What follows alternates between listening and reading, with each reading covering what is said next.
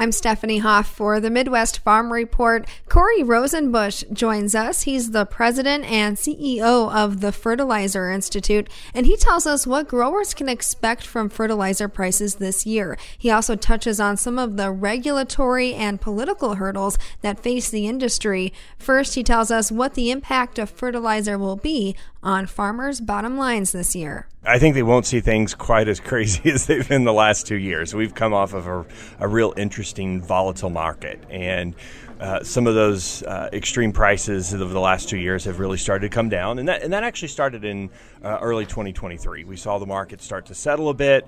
Thankfully, for most ag retailers, that was not a crash landing. It was a bit of a soft landing, but that didn't mean that some were not setting on high price inventories that they still had to apply in the spring. So there was some some write off of that inventory that had to be done. But it, what it did is it created this mentality to to really draw down inventory to almost zero. And so as we went into summer fill and as we're getting ready for the fall and spring, people are starting to you know rebuild that inventory again. And so it's being done so on that price reset.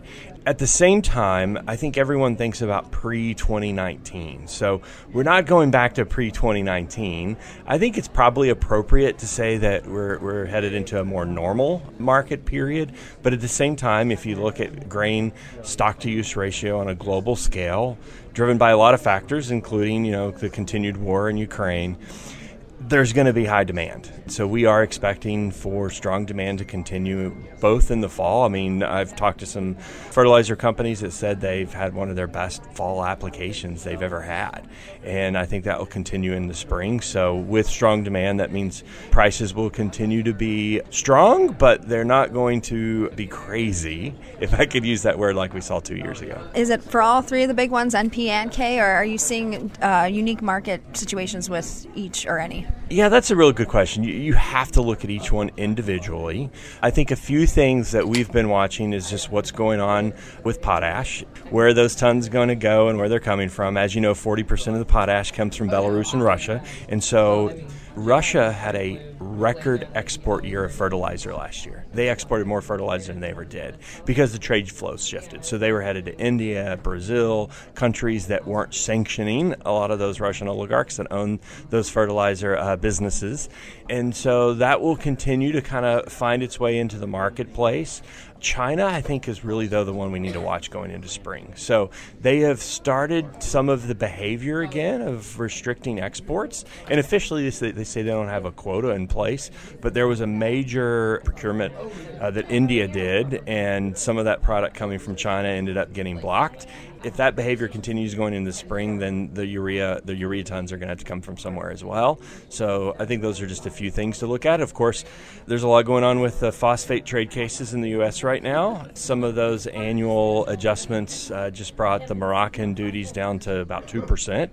Uh, so it'll be interesting to see what that does to bringing Moroccan phosphate back into the market. What does that do? Every year, the Department of Commerce does a review of what those duties should be. It's called administrative review. And so they, they look at their calculations, and so that's the new duty uh, going forward for Moroccan phosphate. The Russian phosphate changed too, not as dramatically, and, and one even went up. It makes it right at about 2%. I think it's 2.2% to be exact.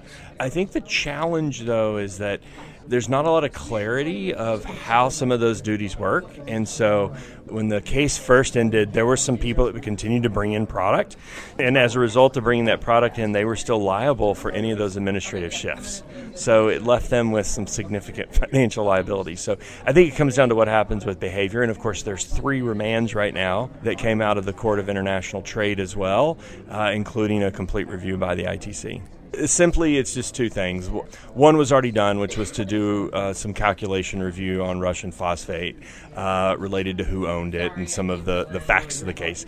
The two that are pending, though, one is to recalculate Moroccan phosphate based upon some overhead costs that were excluded, and the other one is to look at some of the flooding that was happening on the Mississippi River in 2019 and to re examine the facts of how that impacted uh, imports.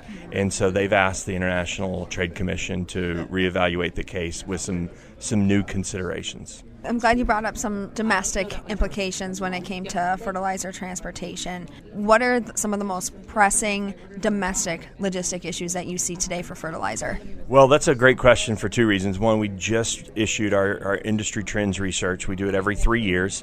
One of the key themes was logistics and supply chain. And the number one concern that the fertilizer industry has is rail service. So we've seen a number of cases go through the Surface Transportation Board related to some embargoes that rail companies have put on fertilizer. We've seen some of the chemical safety concerns that happen in Ohio trickle down to shipments for anhydrous, for example. And so I think think that rail service will continue to be a challenge for a lot of the fertilizer companies. Although we just came from one of the Fertilizer Institute's transportation conferences, and we had two of the Surface Transportation Board members there. Their remarks were that service has improved dramatically. You know, you've got new CEOs that have come into four of the major Class One railroads and have really kind of changed that narrative and dialogue. I don't have any data or specific evidence that that's the case, but at least from those experts, they felt like service has improved somewhat. I think it'll continue to be a challenge, as will water levels at the Mississippi, and ensuring that those barges can get up and down the river.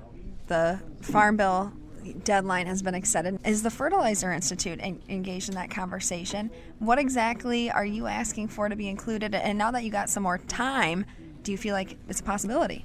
One of the key things that we're looking for in the Farm Bill is to provide us some tools to help with some of the market volatility. So, specifically, we've now learned that 90% of fertilizer is consumed outside the United States, that we're a net importer of fertilizer in the United States. 93% of the potash is imported into the United States.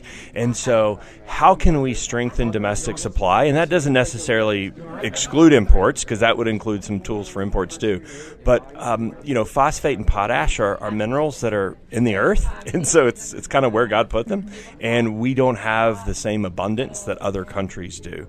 However, we're also not getting access to those minerals that we do have largely because of permitting issues. So we've asked um, to be included in the Farm Bill designation of potash and phosphate as a critical mineral. And what that'll do is uh, help a company better mine and process those minerals for farmers to use. So, for example, one phosphate company just got a mining permit for a phosphate mine. It took them 10 years and $32 million.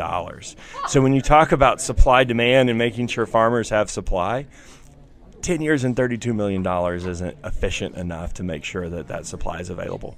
So, uh, more flexibility to mine critical minerals in the U.S., how will that immediately benefit the American farmer?